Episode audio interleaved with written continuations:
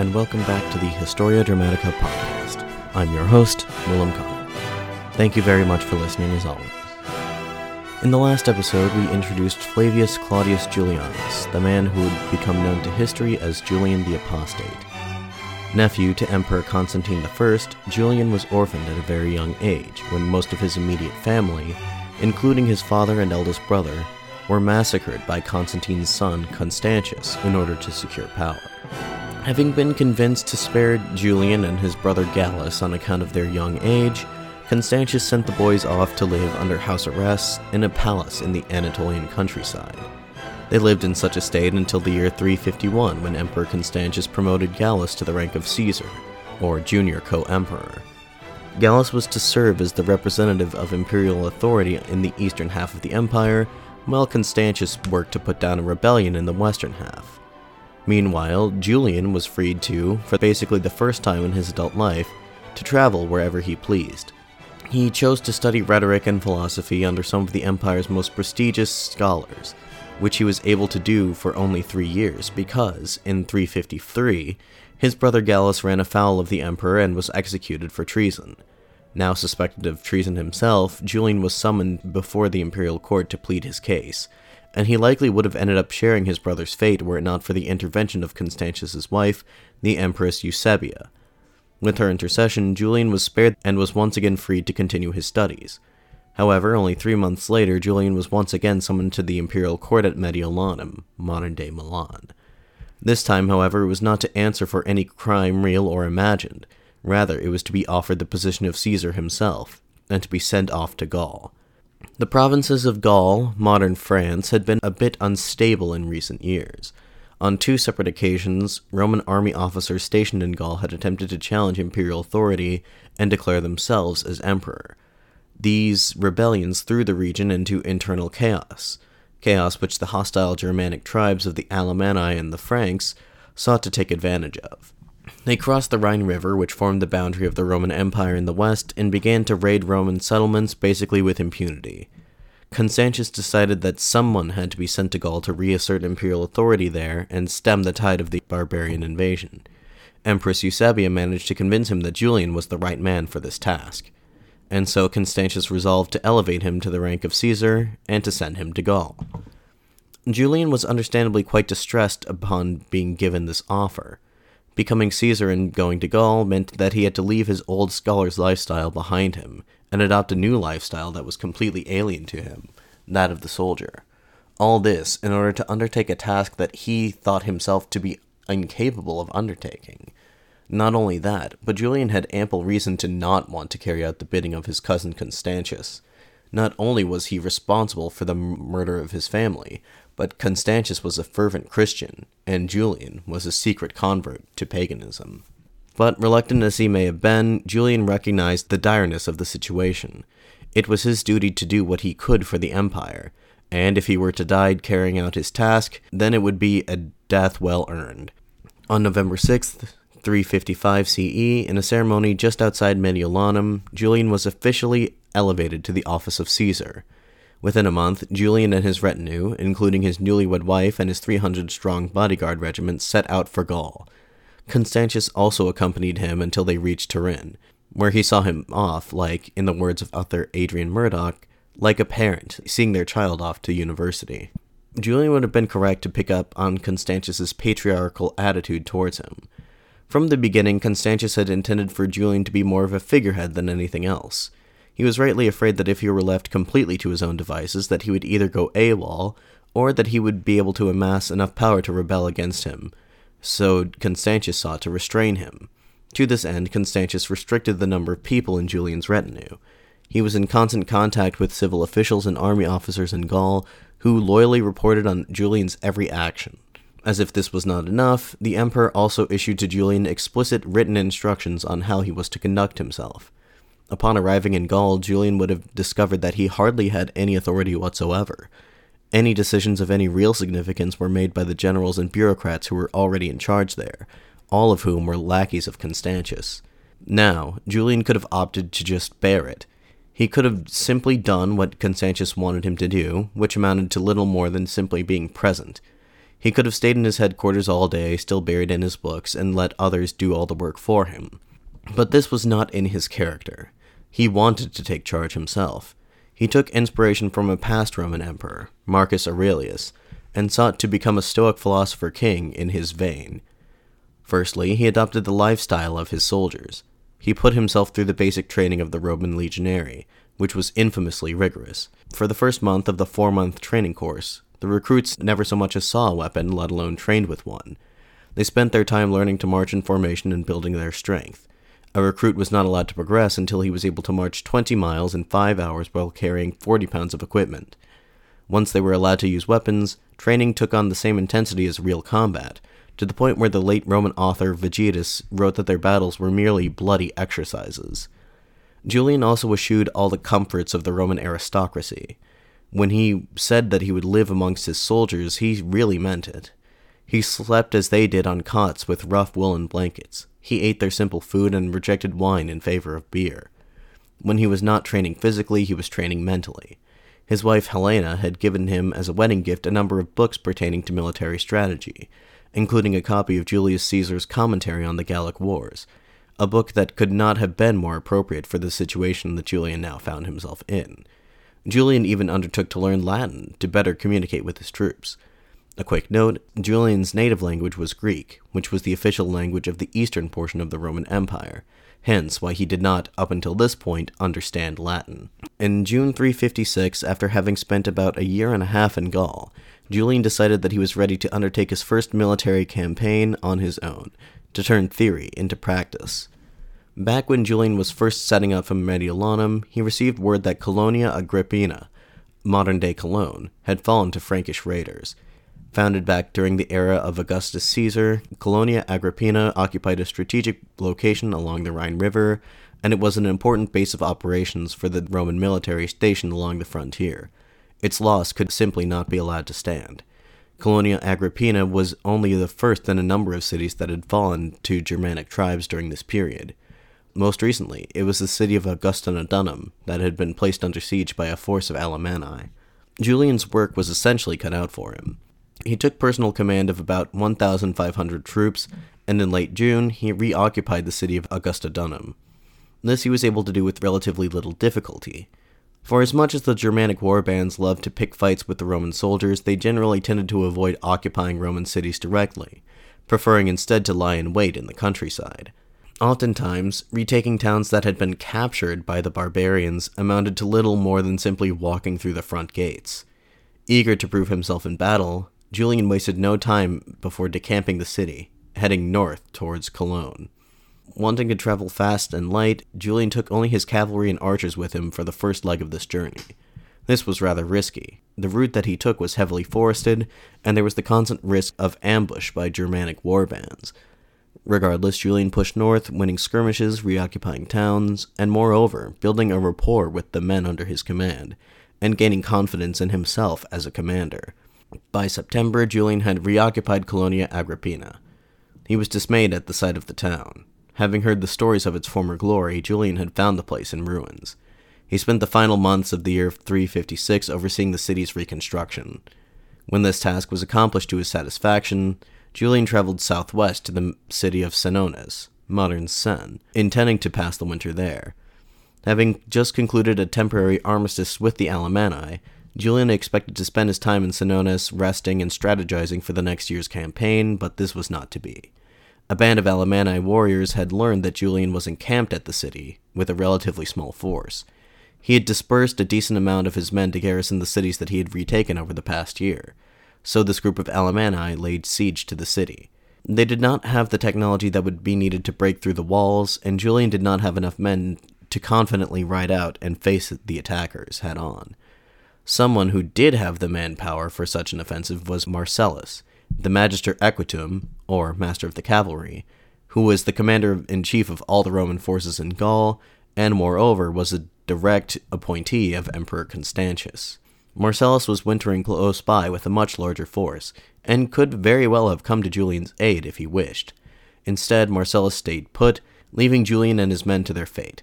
After having besieged the city for 30 days, however, the Alemanni figured that it simply wasn't worth it anymore and gave up. Marcellus's reason for leaving his compatriot out to dry seems to have been a desire to see him fail, so as to advance his own career. This backfired spectacularly, however, as Constantius had Marcellus stripped of his rank and banished as soon as he learned of what had happened. It seems that Julian's recapture of Colonia Agrippina, as well as the Marcellus affair, led Constantius to place greater trust in his cousin's abilities. He allowed Julian to take Marcellus's former post of commander in chief, while the soldiers formerly under Marcellus's direct leadership were now to be led by a man named Barbatio.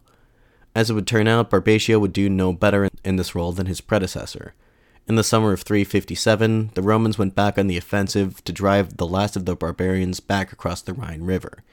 Barbatio's army, which was stationed in modern day Switzerland, was to strike north, while Julian's army was to strike east in one big pincer movement.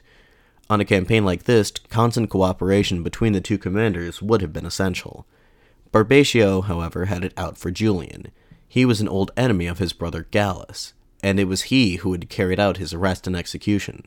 He hated Julian simply by extension, and refused to cooperate with him. He was also fairly incompetent as a military leader, and it was this combination of incompetence and intransigence that led to the failure of the campaign. Barbatio got bogged down fighting the Alemanni somewhere in southern Germany, which allowed for a raiding party to slip through Roman lines and sack the city of Lugdunum, modern day Lyon. They fled the scene before Julian could respond adequately. He sent two tribunes racing ahead to relay orders to Barbatio to block their escape. Barbatio interpreted this as Julian usurping his authority, and he refused to take action. He stayed put, and the barbarians were allowed to escape. Julian resolved to catch up with the escapees, so, after he learned that they were camping out on an island in the Rhine River, he asked Barbatio to lend him some pontoon boats that he knew that he had in his possession so that they could cross the river. Barbatio responded by having the boats burned.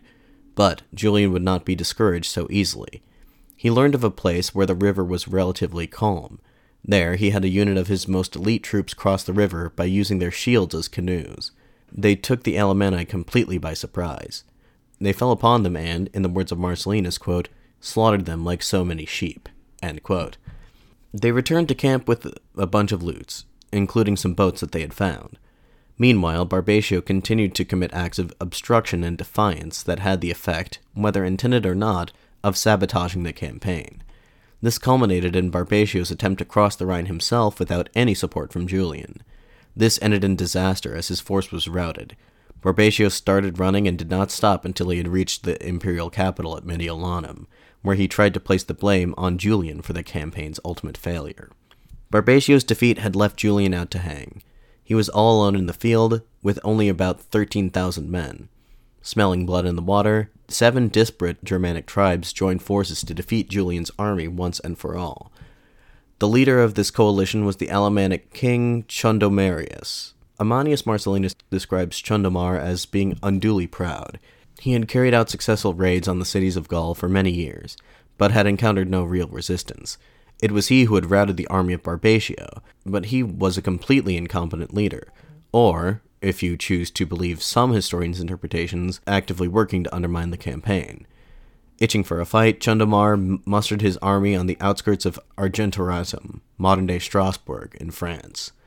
He sought to provoke a fight by issuing Julian an ultimatum compelling him to evacuate the territory or else, an ultimatum that he knew would prove unacceptable. The exact date of the ensuing Battle of Argentoratum has been lost to history. It has been surmised that it occurred in August of 357.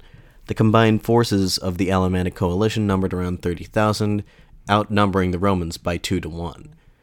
But despite this, Julian insisted on obliging Chundomarius of his desire for a battle. He had done the math in his head and reasoned that it was much better to engage the entire Alemannic force while it was still united, rather than to be outmaneuvered by its seven component armies. So Julian went on the offensive immediately. After enduring a five hour march, the Romans found themselves atop a hill overlooking the barbarian encampment. Julian wanted to give his men time to rest, but the men were anxious to get on with it. Ever the expert rhetorician, Julian gave a short speech to his men before they entered the battle. The text of the speech has unfortunately been lost to us, but Marcellinus wrote that he had hardly been able to finish speaking before the men noisily interjected by banging their spears on their shields and gnashing their teeth. The signal was given, and the two armies threw themselves at each other with everything they had. But although the Alemanni fell upon the Romans in such numbers, the Roman line would not break. Alemanni may have had numbers on their side, but the Romans had training and discipline. More decisively, they had the inspiration of their fearless commander. Julian flung himself into the battle personally, the ultimate demonstration of solidarity with his soldiers. Not only did he live like them, but he was willing to die like them too. As the Alemanni failed to achieve the decisive breakthrough they were expecting, the intertribal tensions among the coalition's forces began to come to the surface, and their ranks began to waver. Chundamar tried to rally them for one final push. This failed, and the Alemanni broke ranks and made a run for it. Two thousand of them died trying to cross the Rhine, either having been drowned or shot down by Roman arrows. Another 6,000 Alemannic warriors lay dead on the field of battle. In contrast, Roman losses are said to have amounted to 250. Adding to the triumph of the Roman victory, Chundamar himself was apprehended while trying to escape, and Julian had him sent as a gift to the emperor in Mediolanum. For his leadership at the Battle of Argentoratum, Julian has gone down in history as one of Rome's great tacticians. But he would not be content only with this victory. He wanted to make the barbarians suffer for their insolence. In the weeks following his victory, Julian and his army crossed the Rhine. They were entering uncharted territory. Very few Romans had dared to travel here since the traumatic defeat of the three Roman legions at the Teutoburg Forest back in the year 9. But Julian was more cautious of a commander than Varus, the man who had presided over the defeat at Teutoburg. Julian's army penetrated deep into what is now the southern German state of Baden Württemberg. Along the way, they captured prisoners and razed farms to the ground. Seeking to prevent the total devastation of their lands, the six kings who had previously fought alongside Chundamar at Argentoratum sought a truce with Julian. To them he granted a truce of ten months. Three of the kings even went so far as to swear an ironclad oath to Rome, pledging to fight on the emperor's behalf. Julian would have pushed northward to fight against the Franks, but his men were beginning to grumble. Winter was quickly approaching, and they were far from civilization. Julian made the decision to withdraw back across the Rhine. While en route, the army's vanguard ran into a sizable force of Frankish warriors. The Franks turned tail and shut themselves in a fort on the right bank of the river.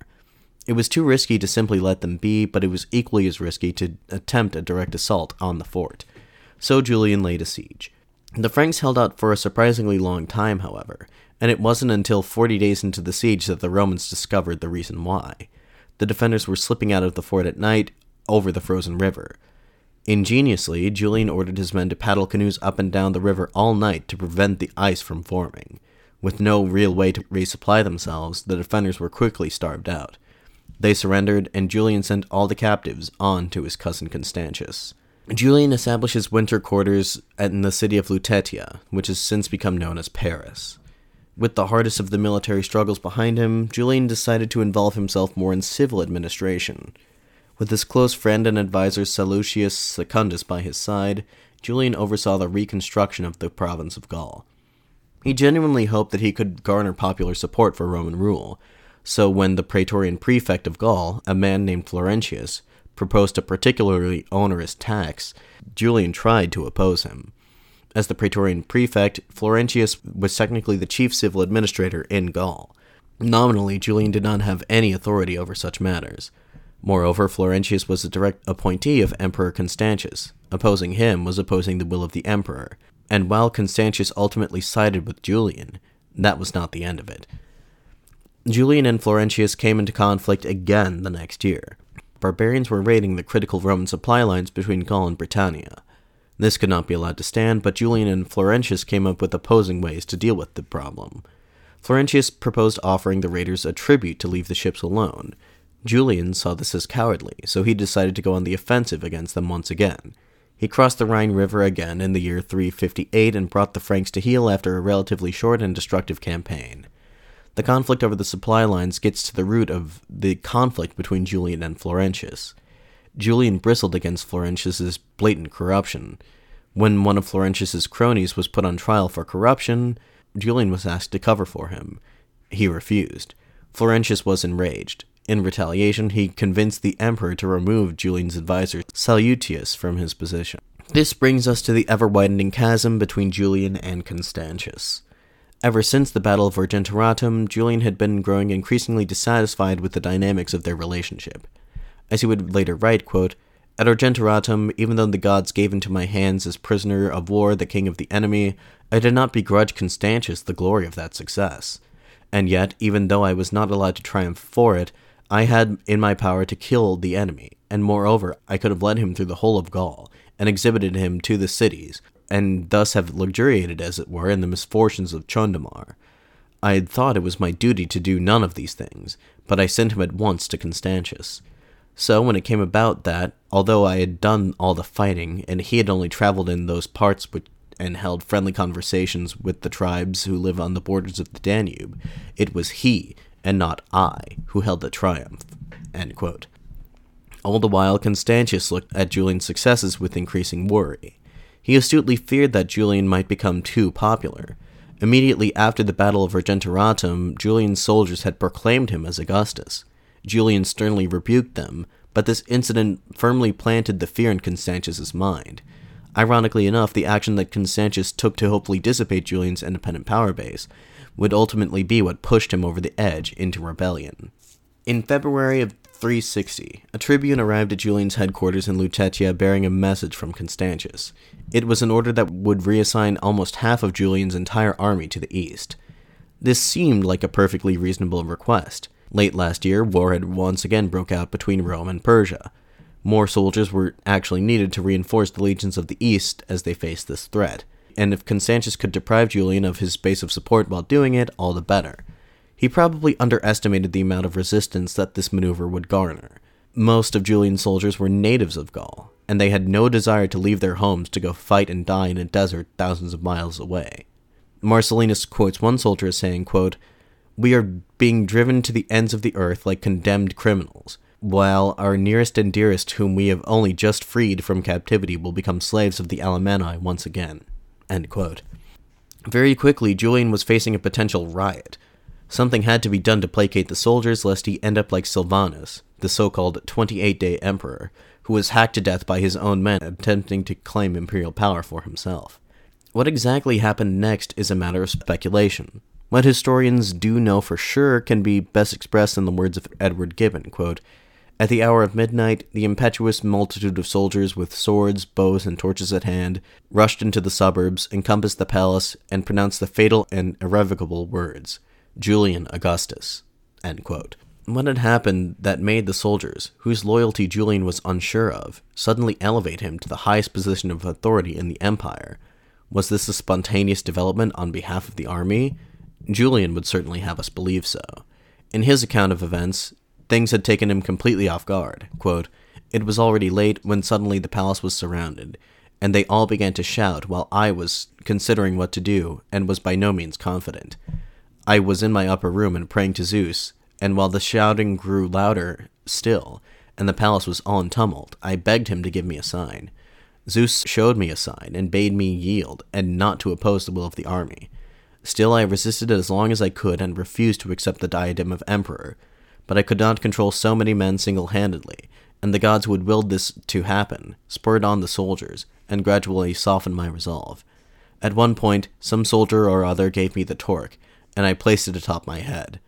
Afterward, I returned to the palace, groaning in my heart. It was my duty to feel confident and trust in Zeus after he had given me the sign, but I was terribly ashamed, and sank into the earth at the thought of not obeying my emperor faithfully to the last. Julian's melodramatic retelling of events was likely a fabrication written after the fact to justify his ascent to power. But analyzing the situation closely, it seems highly unlikely that this event was nearly as spontaneous as he made it seem. The soldiers' motivation for declaring Julian Augustus would have been premised on the notion that he would disobey Constantius's orders and not have them redeployed. But this was a very risky gamble to make, especially considering that leading up to this point, Julian had made no indication that he intended to do such a thing. In fact, there was no outward sign that his relationship with Constantius was anything less than cordial. Back immediately following the Battle of Argentoratum, a number of his soldiers, elated with their victory, attempted to declare Julian Augustus right there on the battlefield, and he publicly and harshly rebuked them, punishing the offending party by making them walk across the camp wearing women's clothing. What is more likely is that this series of events was orchestrated by Julian himself. His motives for doing so would be twofold. One, he could claim that the honor and glory he felt was being denied to him by his senior partner, Constantius.